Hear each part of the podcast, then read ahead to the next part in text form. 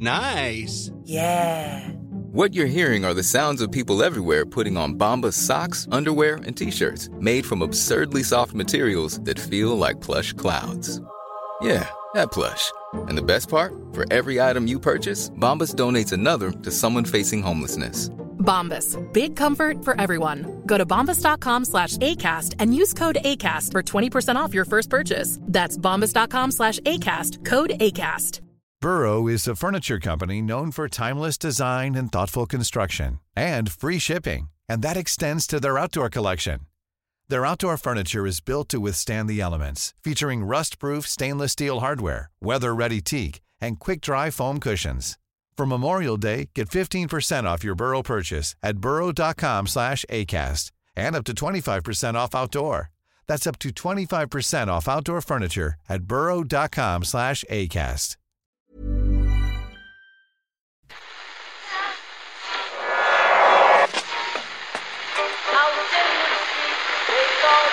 Whose phone is that? That's the second time it's gone off.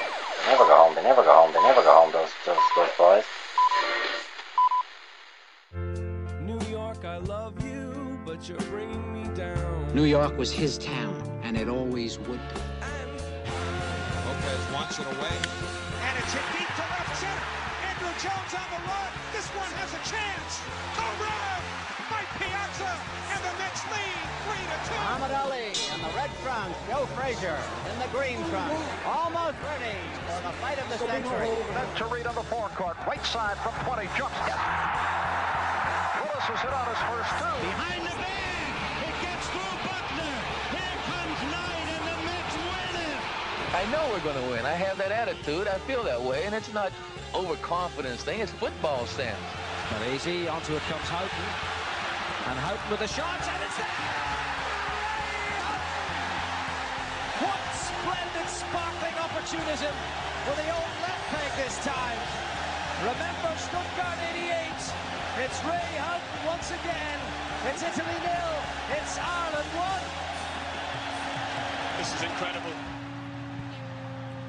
A nice change of location for the fifth and final Irish Times Second Captain's podcast of our week in New York. We've moved the studio uptown to our beautiful hotel, Fitzpatrick Grand Central, on East 44th Street, opposite the Grand Central Terminal, a few blocks from Times Square. Hi, Ken. Hi, Murph. Hello there, Eoin. Hello there, Kenny. We are outside again, though. We insist now, contractually, to Mm. always do shows outdoors after Yeah. the success of the Brass Monkey. Where are we now, Kieran? Uh, we're in the Wheel Tapper Inn uh, on the beer. In, in, it's basically the beer garden outside the pub, attached to the uh, uh, Fitzpatrick Grand Central. We're So- recording this at 11 in the morning, which is why it's worth stressing that there. Uh, But there's nobody here. There's nobody here just There yet. are no daytime drinkers here. It's all very calm and civilized out here as well, but there's plenty of commotion in the neighbourhood last night, Ken. Big anti-Trump protest. Oh yeah. Um, so there was some uh, event on at the uh, Grand Hyatt Hotel, which is like uh, kind of around the block from here, and uh, Trump was there, Cruz, uh, you know, various Republican um, fat cats, and Yeah, it's a big black tie fundraiser for the Republican Party as opposed to for one particular, uh, for any of the particular candidates. and uh, this attracted quite a lot of uh, protesters uh, and a lot of police, and I mean nearly as many police as protesters actually. Um, protesters all uh, having kind of a little carnival outside. Um, there, you know, there was drums and um, chants, uh, lots and lots of signs. Uh, Mr. Pr- it was fun doing drugs in your casino, Mr. President. is one that I remember. Um, I saw I saw one guy holding uh, a turd. Oh, there were a lot of turds. Oh, there's yeah. loads of them, Tr- yeah. Trump as turd, yeah. The only um, that was the only trouble that I saw. Well, There was one guy who was holding one of those, and uh, I, I, I presume a supporter of uh, Donald Trump got We're up in his win face. so much. Yeah, that guy uh, got up in his face, got all up in uh, this guy's grill. Um, but uh, as you say, there were so many police officers around that there were at least four. There were at least four cops within three yards of this uh, this particular confrontation. So it ended pretty much as soon as it started. There were hardly any Trump protesters around. Anyway, that was the slightly disappointing. It was a little well, bit like no pro. You, you mean pro Trump? Sorry, pro Trump, yeah, yeah. Yeah. Because at first I thought tr- Trump rally, but it wasn't actually a Trump rally at all. Mm. Uh, but it was a little bit like the international rules, where you're going along. You don't really want to see violence, but you, you course, you want to see a little bit of violence. Uh, Yeah. disgusting. I mean, I I mean, imagine if you saw, you know, some violence erupting. You know, guys getting outside hauled this, out of there. Oh, I Oh, mean, it would be horrific. It would leave a really, really sour taste in the mouth. Uh, Eoin. A lot of Uh, deport Trump signs as well. A lot of, I saw one guy who was dressed up, fully mocked up as Donald Trump, uh, being as obnoxious as he could, giving everyone the finger and inviting people to beat him up. There was this, he was holding a sign, p- uh, "Punch me in the head for three dollars, hit me with this club for a dollar." All this. It was very weird, really weird. I think that is really weird. Yeah. Yeah, I mean, I was a bit freaked out, and I think I was on TV. Uh, that could be some local station. Hopefully, I never have to Mm. see myself. I'm kind of filming it from one side, and I noticed this TV camera's filming it from the opposite side. So I'm kind of standing in the middle of this. There was a lot of that. Like, there was weirdness. loads of cameras. uh, You know, everyone like half, two thirds of the people are filming. Yeah. The other third. Yeah, me, and me, and Mark were actually walking away from uh, the, this event, and uh, we, as we were walking away, we, we we actually realized that we were taking part in a in a march. so there was about 20, uh, 20 people marching, singing, and myself and Mark were like, "Why is this march moving so quick? We literally can't outpace this march." Uh, so we were walking along with them for like five blocks, uh, but we, uh, we we managed to evade them in the end. I thought the, the guy sort of dressed up as Trump and inviting people to hit him was, was very strange because he's kind of like turning himself into a, you know, a, a hate object, you know, a vessel for your hatred. It's like, why does it always have to be about hatred? Why are we why are we singling Trump out anyway? The other guys, are, I mean, the Cruz is terrifying. Frankly, he really creeps me out. I don't know. I don't really understand what it is about Trump that attracts such. Um, so uh, you know so much venom compared to Cruz. Apart from the fact that Trump is just generally better at attracting attention than Cruz. Well, I didn't notice any Cruz. Uh, come on, you, There was you, one you, or do- you two. do know why Trump is is attracting hatred and attracting protests. Yeah, but why more so than this other guy who you know everything that listen to Ted Cruz. Seriously, do what most people don't ever do and sit down and listen to Ted Cruz for like five minutes, and then you're kind of like.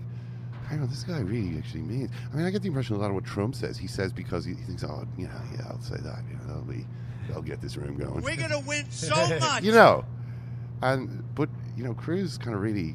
Cruz will actually implement the policies this. when he goes in, uh, as opposed to the, the wall. Like I, I'm going to say right now, I don't think that wall is going to get built. I don't One think it will. I don't think it will. But you know, equally, like the the, the protesters outside were, were protesting against not just Trump, uh, but racism and capitalism.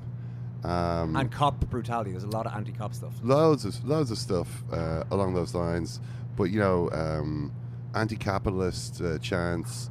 Uh, you know, chants for, for justice. I mean, I'm as favor of justice as the next man. But it was a strange uh, setting to hear all these anti-capitalist chants. You know, literally just underneath the Chrysler building. You know, this icon of American capitalism uh, outside the Grand Hyatt Hotel. And then every so often you'd see, as, you know, a big uh, a big uh, fat man in a tuxedo trying to nervously pick his way pick his way through all the, the protesters who were loads of whom were actually wearing red armbands you know they had like red strips of cloth wound around their their arm you know Spanish Civil War style Che Guevara t-shirts literally Che Guevara t-shirts um, the forces of revolution and then the tuxedoed uh, fat cats of capitalism The Democratic candidates were also in town ahead of the New York primaries next Tuesday. The headlines in the papers, I've got them in front of me here this morning. It's all about them. It's all about the Democrats. Brooklyn brawlers roars the front page of the New York Daily News. Hill and Bernie slug it out in raucous debate.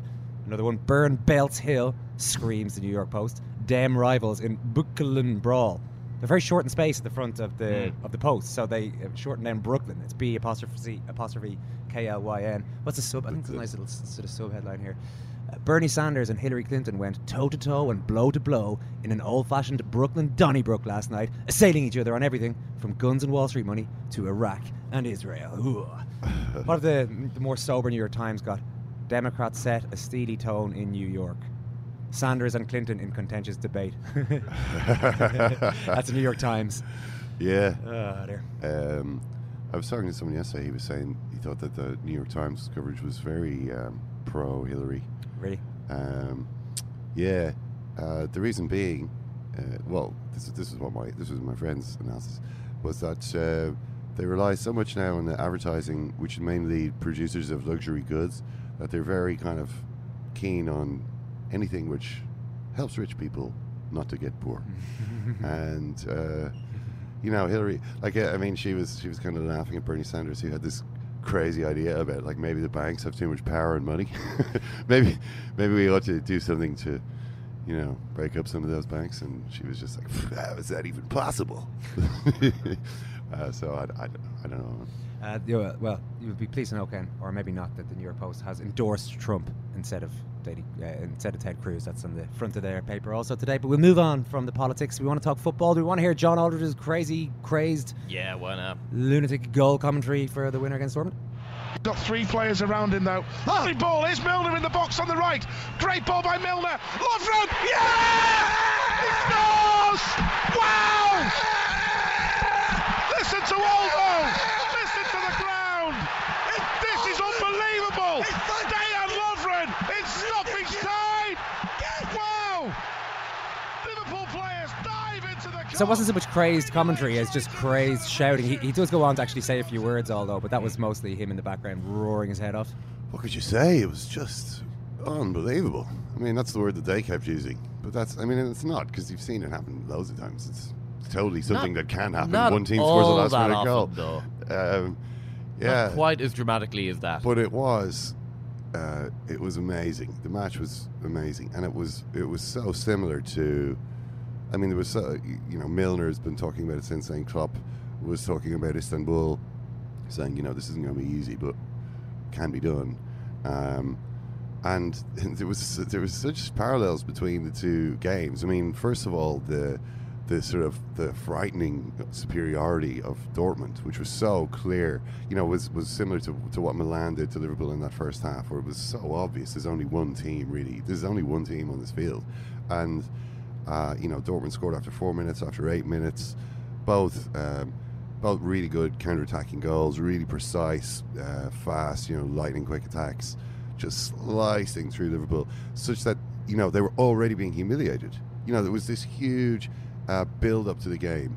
There was this, um, uh, you know, endless, like um, stuck on repeat uh, rendition of "You'll Never Walk Alone" from both sides, from both sets of fans. You know, it was this massive uh, atmosphere that had been generated. And within a couple of minutes, excuse me, within a few minutes of the game actually starting, Liverpool were being annihilated. So the only thing about it was that maybe Dortmund had, had done that too early in the game. There was still so long left in the game that Liverpool had time to play themselves into it. And it was kind of just a desperation, this kind of desperate energy of, oh my God, we're, go- we're going to be humiliated here. This, this team is, is terrifyingly good. That and, and they started to kind of get into it. And, and you know, over the sort of after going 2 0 down, they started to play quite well, but still couldn't score. You kind of thought, well, if they get a goal before half time, then, you know. But they didn't. Uh, they did score just after half time, but then Dortmund scored the next goal in the game. So at that point, you're thinking, well, there's, you know, there's, there's 27 minutes, I think, to score three goals. That's not going to happen. And, and it did. You know, it was just Unbelievable. Unbelievable, unbelievable really night for Jurgen Klopp. Uh, And that's a sec. Is it about time for other English clubs to maybe follow Liverpool's lead? With clubs with a much less storied European history than Liverpool's go into this competition, qualify for it, and then treat it like a, a, actually a major inconvenience, something that just gets in the way of the rest of the season. Wh- Whereas Klopp's first season now has been defined by a couple of wins in the league, all right, against big teams, but largely knocking Manchester United out of the Europa League and now knocking Dortmund out in unbelievable circumstances. Yeah. unbelievable. Um, yeah. no. Unbelievable, Ken. Well, I, I think one thing about like I, I don't know if too many um, too many people at Liverpool were hugely excited about being in the Europa League, but then when it started throwing up games against Manchester United and Borussia Dortmund, that, well, these are huge games. You know, you can't not be excited about playing teams like that. It doesn't almost matter as long as it's in a competition. You know, um, you know that isn't sort of the international preseason Champions Cup. Yeah. Um, those games are gonna are gonna get everyone's attention. Um, you know, and uh, and a lot of maybe the maybe the biggest games for them have already happened in the Europa League. The the teams that are remaining are Villarreal, Sevilla, and Shakhtar.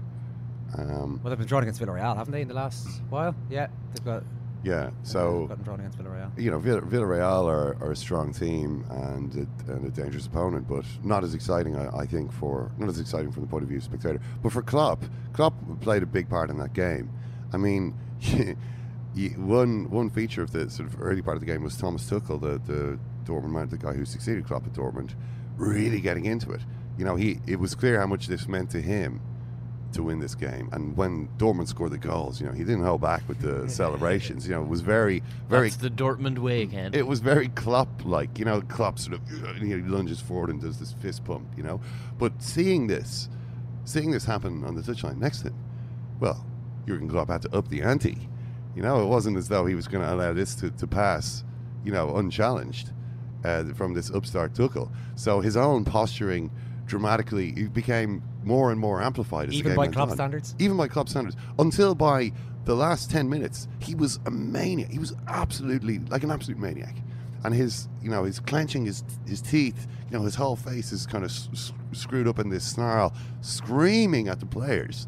And it was, you, you just kind of got a sense of real determination not to come off that field having lost the game. And, you know, ultimately that the team kind of showed that. I mean, it's a, you know, could be just a coincidence, but uh, I never saw them do that when Brendan Rodgers was the manager. What a night we had at the Brass Monkey on Wednesday, Murph. One of the all-time unbelievable. no- I'm gonna stop Yeah. saying that. One of the all-time great nights for us, I have to say. And it's all available to the podcast now. It's two separate shows. You might have listened to them already. Yes, Des we're- Bishop and Grant Wahl on the football. Henry Shefflin, John Duddy and Andy Lee on on their own podcast. yeah, we're uh, we're we're still uh, sort of uh, basking in the in the reflected glory of it all, and it was brilliant. It was absolutely. Um, it was just a savage night, like uh, uh, to to be on a rooftop terrace watching the sunset over the Hudson uh, in the shadow of the Standard Hotel. I mean, With the setting was- amazing listeners as well. You know, people Yeah, were really was- happy for us to be over. We were blown away by all yeah, the and support. uh, the support of the people who, who couldn't make it as well. All the requests for tickets that Yeah, we couldn't actually uh, facilitate. We I will mean, come was- back, we will come back Yeah, that's for sure. I mean, it was absolutely just brilliant. And, uh, I mentioned the standard there, and we were talking about Michael Fassbender uh, in Shame, and uh, you know, there's a certain level I think of. Um, What's the word I'm looking for here? When of, among the, the guests at the standard, there Exhibitionism. Exhibitionism, yes, Ken, is the word. And uh, there is a certain level of that. And uh, there was a lady uh, standing completely naked uh, in full view of ourselves and our audience, taking photographs of us podcasting this very show. So I'm pretty sure that's never happened before, on. Actually, I'm going to put my neck on the line and say that that's definitely never happened to us in our broadcasting career up to now. So that's just one in a series of uh, of firsts Uh, uh, in this week in New Yeah, yeah, no, it was uh, just uh, t- towards the end of our chat with John Duddy and Andy Lee. If you were listening to it, we talked about Patrick Hyland, who's fighting for a world title on uh, Saturday night. Uh, Sorry, I'm just getting the details up here. Yeah, it's Gary Russell Jr. for the WBC featherweight belt. Uh, it's taking place at the Foxwoods Resort in Connecticut on Saturday night. That's where you might remember Andy Lee's fight against Craig McEwan. Two guys were unbeaten at the time, and Andy dug out a win in that one, just about knocked McEwan out, if I remember correctly. In the last round. McEwan's career has gone nowhere. Andy's went, Andy went on to be world champion. Anyway, uh, this is uh, going to be on Showtime TV in the US. This fight for Patrick Hyland. Sky Sports One at home in the early hours of Sunday morning. Now, he's from a big boxing family. His dad was a huge presence in his career, trained him the whole way up. The two were inseparable, according to Andy. And uh, unfortunately, Patrick Hyland Senior died last year. I mentioned that because you'll hear Patrick talk a little bit about what it's going to be like fighting without his dad in his corner on such a big night. Now, when you're trying to get into the mindset of an Irish fighter going into the ring to try and become world champ, it's probably not a bad idea to send our own world champ. The man is part, part of our team now. Andy Lee headed off to the Mendez gym a few blocks from Madison Square Garden earlier in the week to watch Hyland put through his paces by Pascal Collins, his trainer, and the boys went off and found a quiet spot to have a chat about the fight.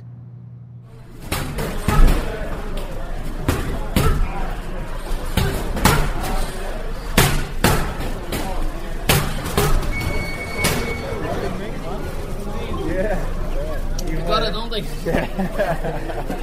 How are you?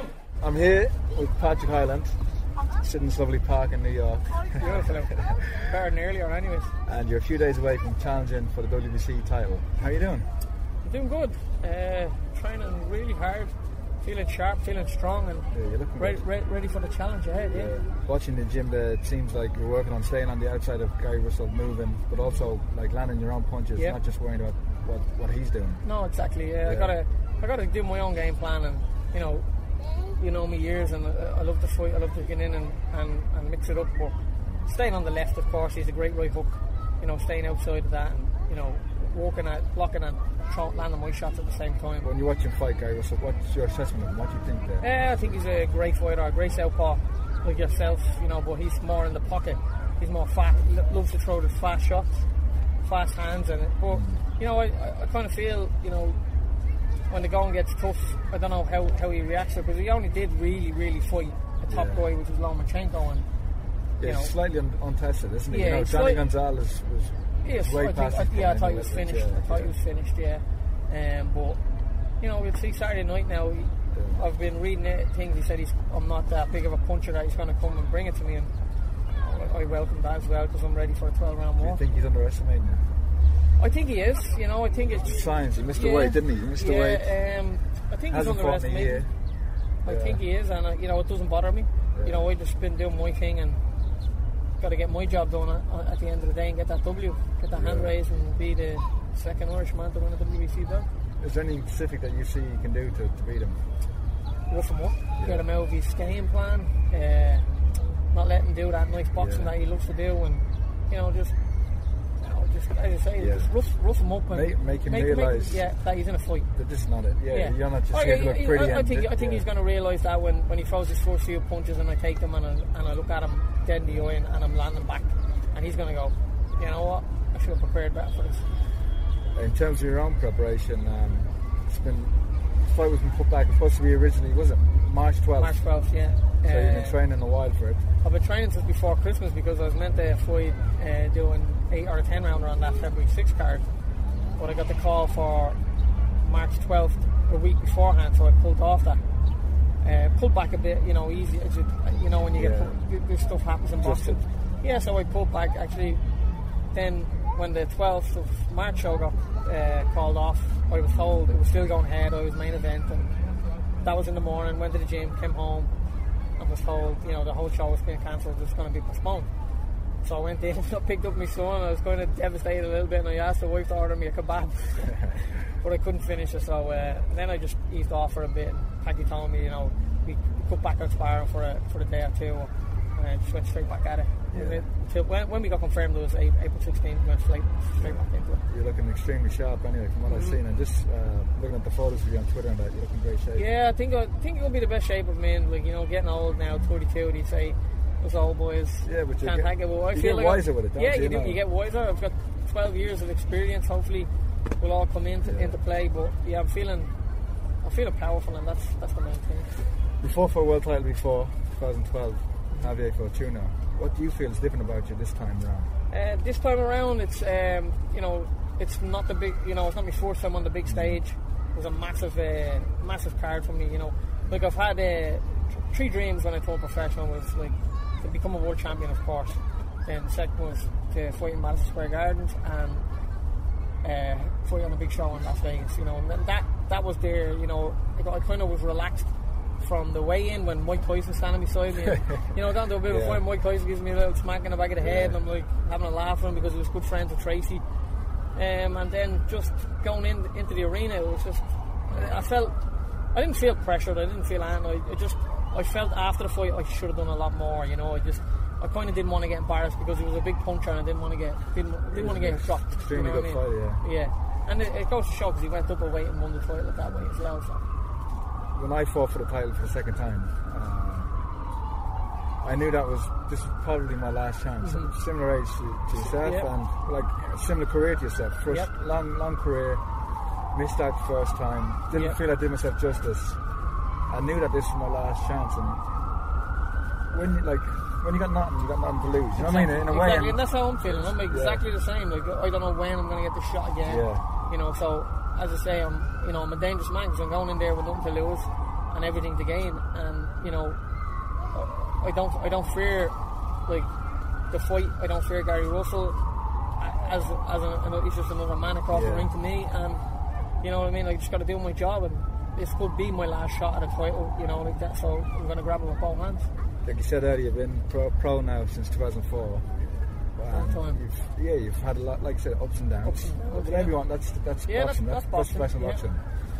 What has kept you? What do you feel? What you, what's kept you going? Like I know, like there's probably been a million times where you could just Oh, threw it in. I know, from my own experience, you know. There's been a few times, Yeah. Uh, like there's a few times when I came back from England that time.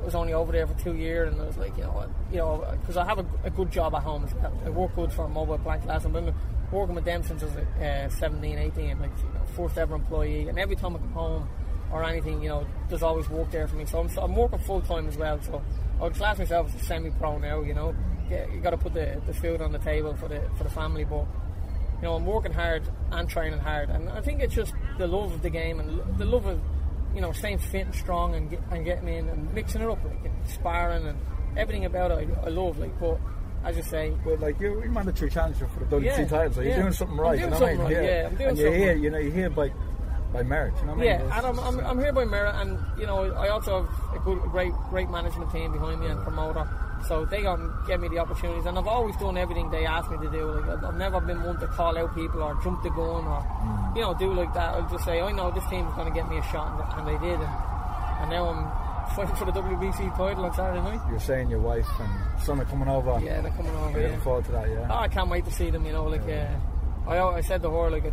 I'd love now when I win the belt to bring him into the ring, but you know it's going on late at night, and you know I'll probably run up and wake him up anyways. Yeah, you wouldn't know what's yeah, going on yeah. anyways, but still, I say, look at that, he got you. Callum, is it? How old- how old is he now? Callum is ten months now, Yeah. so uh, he's up raw, crawling, doing everything. He's ready to go. Does that motivate you? Like, Yeah. Oh, definitely. Hundred percent. Hundred percent. Now, like you know, it was it was hard when uh, my father passed, and then this this beautiful joy was brought into the world to me. You know, a week later, and I was just like, you know what, this is I need I need to do everything for him. Like, it's all about yeah. him. It's, it's it's not about you know like my accomplishments accomplishments and. And stuff like that, yeah. I, I want it for myself, but I also want to better for him, better life for him, you know. I know it's you don't have to speak about it. Your- Your dad is such a big uh, figure in your career, like in your whole life, obviously. Um, but in your boxing as well, he was so involved. He was such, you know, he was identified. You guys were together all the Yeah. time. The last time I saw you fight, he was in your corner. It'll be nice. It'll be emotional, won't it? Yeah, it will be, like- it'll be nice. Yeah, it'll be emotional, Yeah. uh, you know, like um, for the whole family, for the Hyland name as well. Like Yeah. all the years, like you know, you've you've been away with him, uh, an amateur and stuff like that. He, the man loved boxing. He lived it. He lived the dream, and for for me to, to become a WBC champion and just you know look up to the heavens and say that, it will be emotional, but. You know, I, I know he's there. He's he'd be in, in my ear in the corner shouting at me, "Get your bleeding hand up! Get this, do this." You know, what I mean, I still it's all drilled into me since I'm a kid. So to win the belt and for the Hyland name alone Yeah. as well. Will be For for my two brothers, as yeah, well. You know, like, you know, Paulie, you know, should have stayed it a bit more. You know, he had great talent and Eddie gave all, but you know, I think I was the only one that you know really, really loved it to you know to be still at it. You know, so just for the Hyland name and for the for the brothers and my dad, it'd be amazing to be come home with the with the belt. Yeah. So when you win this title on Saturday, you're going to be the first Irishman since Wayne McCullough Yeah. to be the WBC champion. Mad, isn't it? Yeah. Yeah. It's, uh, it's, a little, uh, it's a nice, it's a nice title to have, you know. It's the best. It's, it- it it's, is, it's generally regarded as the best title. Yeah, I love it. You know, everyone does. You know, the you green see, belt, yeah, Muhammad Ali. everybody. Yeah. You know, that's the that's the most you know prestige belt out there. So, Jesus, yeah. T- come to think about it, yeah, to be the second Irishman to win it, a little lad from Jobstown, huh? yeah, well, listen, you know, we're all behind you. The whole country's Yeah. behind you, and Glad. uh, we'll be watching and cheering for you and hoping you. So, Patrick, the Punisher Hyland, go get the belt, man. Andy Man Manley. Good stuff. Andy Lee there having a really nice chat with Patrick Hyland in Madison Square Park, just uh, down by the gym, the Mendez gym there, where he's training for this big fight. What a lovely upbeat guy Hyland is! Makes you immediately want Yeah. to root for him. Uh, really, really sounds sounds Worth- great. Yeah, worth, and worth saying again that it is on uh, Sky Sports at 3 a.m. Yeah. on Saturday night, Sunday morning. So if you can, uh, if you can, st- and of course you should stay up. I mean, oh, uh, it's yeah. one of the great joys in life, Murph, staying up late to watch a boxing fight. The motivation that he has, that he talked about around his dad and his family, doing it for his brothers and all that's uh, it's heartbreaking in its way and really powerful. I mean, hopefully he can harness that in, in the correct way, but I suppose he's not going to know himself how he'll feel in there uh, until he actually Yeah, gets involved. yeah, yeah, and uh, you know the, the that that's the key, really, isn't it? To try and turn it into something that uh, that can help you in a in a situation like this when he is a when he is a big underdog.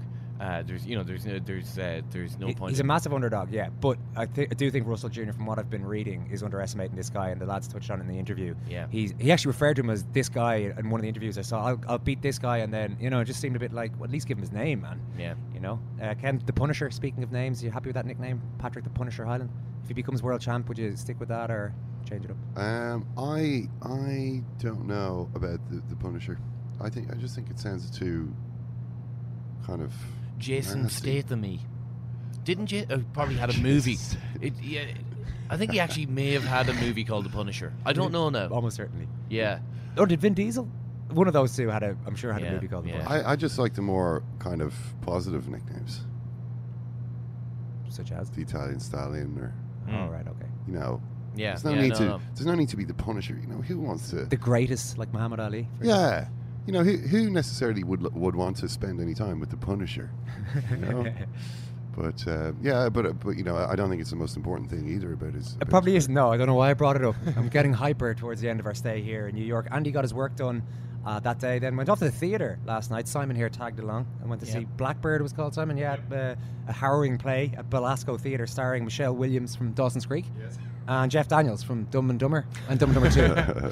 It's an inspired bit of casting, if you ask me, Eoin. so uh, he, Simon finally stopped bugging Andy, and uh, Yeah, and I, I Andy, went, Andy Lee's headed off to meet his, his actual friends this morning, as opposed to Yeah, Simon. uh, me and me and Mark went to see uh, the Crucible Oh, yeah. on Tuesday night, and we found out, on that uh, you and darling of the nation Saoirse Ronan share a birthday.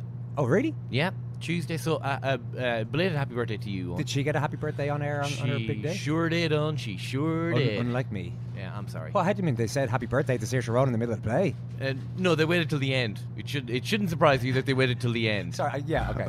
All right. I am, I am losing my, my marbles here. No, it's all right. Eoin, It's okay. Oh, there. What was the last we saw Henry Shefflin? Oh, was he was heading off for a run, wasn't he? Yes, he was wearing a Dublin jersey, number six, Oof. and was running down like that in Park Avenue towards Central Park Yeah. for for a run. Uh, there, no, there's nothing wrong with that. I mean, he, he won it on the spoils of battle. I I, mean, I'd, if if I had a number eleven uh, Kilkenny jersey, I'd be wearing that. I mean, the the, ma- the man whose jersey that is is pretty happy with the jersey he got in return. Let's Yeah. just say that. I had uh, a bit of an embarrassing moment actually with Henry Shefflin. Go on. It's running related. I was boasting to Henry on the taxi from the airport on the way, and I said, "What a beautiful city! You know, I ran the marathon around here once." Henry." and uh, Oh, you bl- won- Oh, you really? won the that New York Marathon. like a good Whatever. story. Please go on. yeah, Henry's eyes glazing over. Are you jet lagged or something? No, I'm he not. Uh, he yes, put on I- his Homer Simpson jury duty glasses. Please go on. Uh, so, uh, well, no, his brother actually is a big marathon runner, so we had a bit of a chat about that.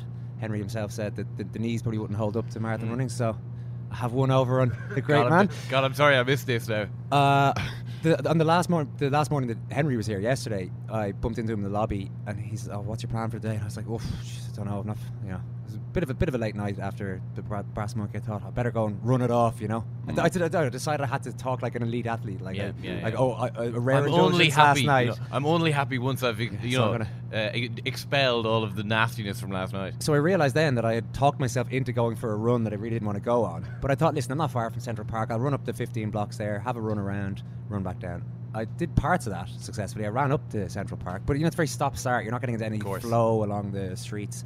Got into the park itself and was so tired. I just sat down. I just sat down, walked around a bit, sat down some more, took a few selfies in Central Park, then ran back really slowly. And who did I bump into outside the hotel? Ready to go for his run. Yeah. Henry Shefflin. Okay. Presumably noticing that I didn't have a bead of sweat on me. I had all my running gear. I actually had my New York Marathon uh, finishers T-shirt on, Yeah. And not a bead of sweat. And I'm a man who works up a sweat usually the first mile of a half. decent- Looks like you really gave it everything out there, Rowan. You, you really left nothing out there. On fair play. Uh, Ken, you haven't talked to you about New York City FC properly, have we? You went out to see Yeah. Lampard and Pirlo and David Villa and the boys. Lampard wasn't there because he's got a persistent calf problem. Uh, so he isn't. Uh, it wasn't training uh, when I was there on Wednesday. Um, yeah, I, I- mean, I was amazed actually to find that New York City FC, which is you know Manchester City, Manchester City's little brother club here in America, um, and you know funded by Emirati oil money, um, are basically uh, training at this like you know, similar to Ireland's training setup that they used to have in Malahide, if you took away the clubhouse and most of the facilities. Um, so it's just a field, you know, with a fence around it. There's nothing there. It's it's it's at the State University of New York Purchase College, but you know, there's nothing. There's, there's no like. I mean, they have to drive somewhere to have a shower after training, kind of thing. Really? Yeah. That's so no, no on site. It's literally just a just a field, just a field with a fence and a couple of goals and stuff. Um, so yeah, but they, they let you watch the training. Patrick Vieira, the coach, uh, you know, some big players there. I mean, Villa's won the World Cup, Pirlo's won the World Cup, Vieira obviously uh, himself, um, and you get to watch them go through this whole session. Uh, I was actually there hoping to speak to Tommy McNamara. In fact, I did speak to Tommy McNamara. He's an Irish American player, midfielder. Yeah, he's a he's a midfielder. He kind of gets in. He sometimes partners Pirlo, sometimes sometimes Pirlo doesn't play, sometimes Tommy doesn't play. Um, he scores quite a few goals actually for a midfielder. Um, thought he might be interesting to talk to just to get a sense of you know what this team. You know he, he's he's competing with like Lampard and Pirlo. Great, Simon, hit the interview, hit the play button. Where's Yeah, this interview with Tommy McNamara? You said you spoke to him. I'm not going to play the interview. It's too boring to play, unfortunately. Really? Just, yeah, it's just really boring. Uh, just, just circumstances conspired to make it not very good. For instance, um, I mean, we were watching the training, and the last thing they did in the, in the training was work on some set pieces. Um, uh, defensive set pieces. They've been letting in quite a few goals from this recently. So Vieira's there. Vieira was doing the whole session. You know, like he's he's the coach, a proper coach. Like um, it wasn't as though he was just standing watching. He he's kind of in control of the whole thing.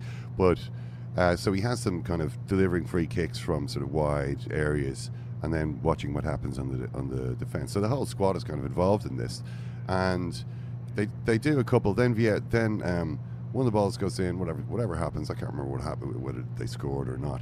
But then Vieira goes, "Hey, Tommy, Tommy," and you can hear him, you know, um, pretty clearly. He's picking out Tommy McNamara from all of the players, and uh, and he's saying, "You're jumping by yourself. You know what are you doing? You're jumping by yourself."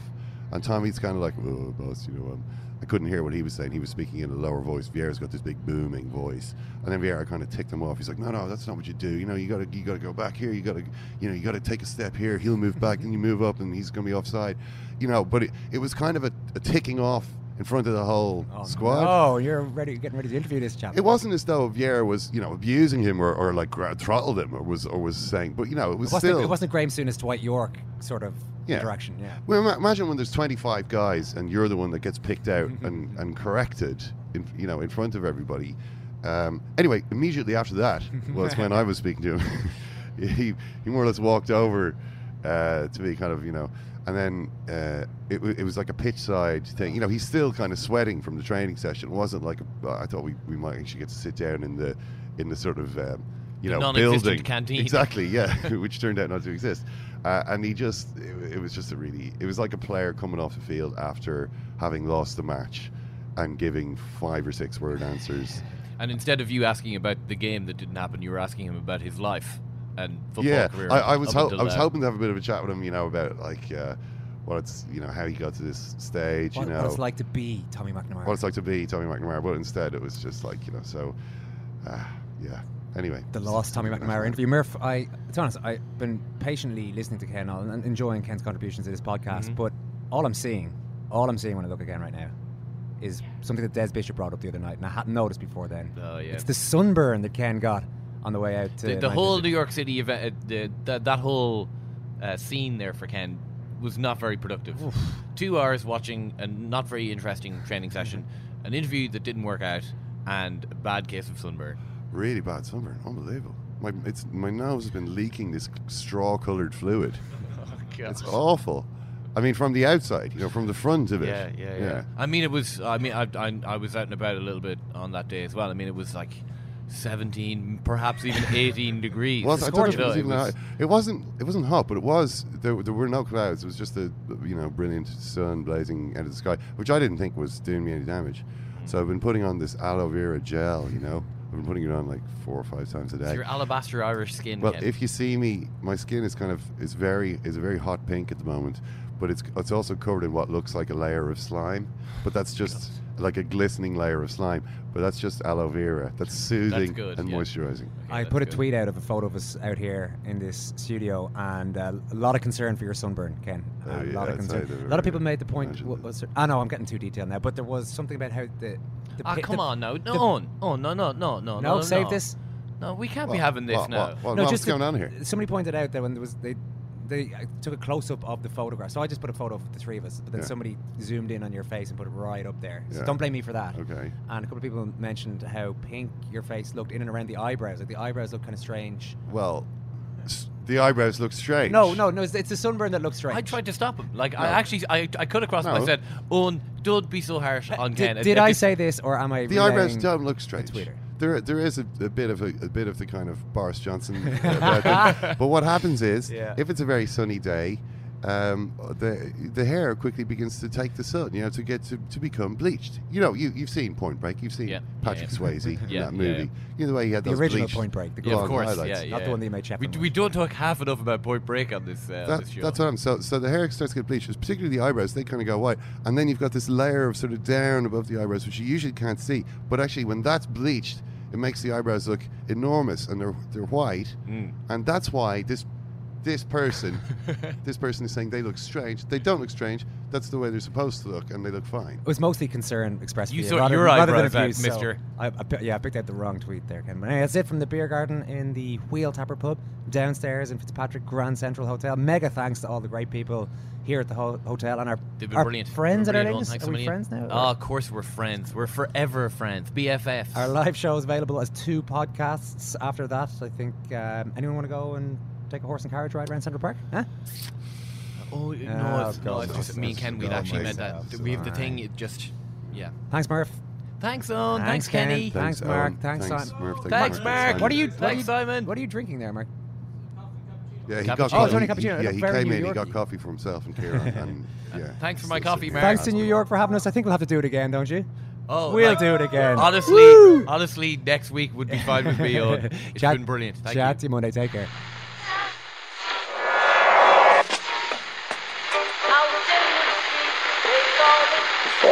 That's the second time it's gone off. They never go home. They never go home. They never go home. Those those those boys. Hi, I'm Daniel, founder of Pretty Litter. Cats and cat owners deserve better than any old fashioned litter. That's why I teamed up with scientists and veterinarians to create Pretty Litter. Its innovative crystal formula has superior odor control and weighs up to 80% less than clay litter. Pretty Litter even monitors health by changing colors to help detect early signs of potential illness. It's the world's smartest kitty litter. Go to prettylitter.com and use code ACAST for 20% off your first order and a free cat toy. Terms and conditions apply. See site for details. Mom deserves the best, and there's no better place to shop for Mother's Day than Whole Foods Market. They're your destination for unbeatable savings, from premium gifts to show-stopping flowers and irresistible desserts. Start by saving 33% with Prime on all body care and candles. Then get a 15-stem bunch of tulips for just $9.99 each with Prime. Round out Mom's menu with festive rosé, irresistible berry chantilly cake, and more special treats. Come celebrate Mother's Day at Whole Foods Market.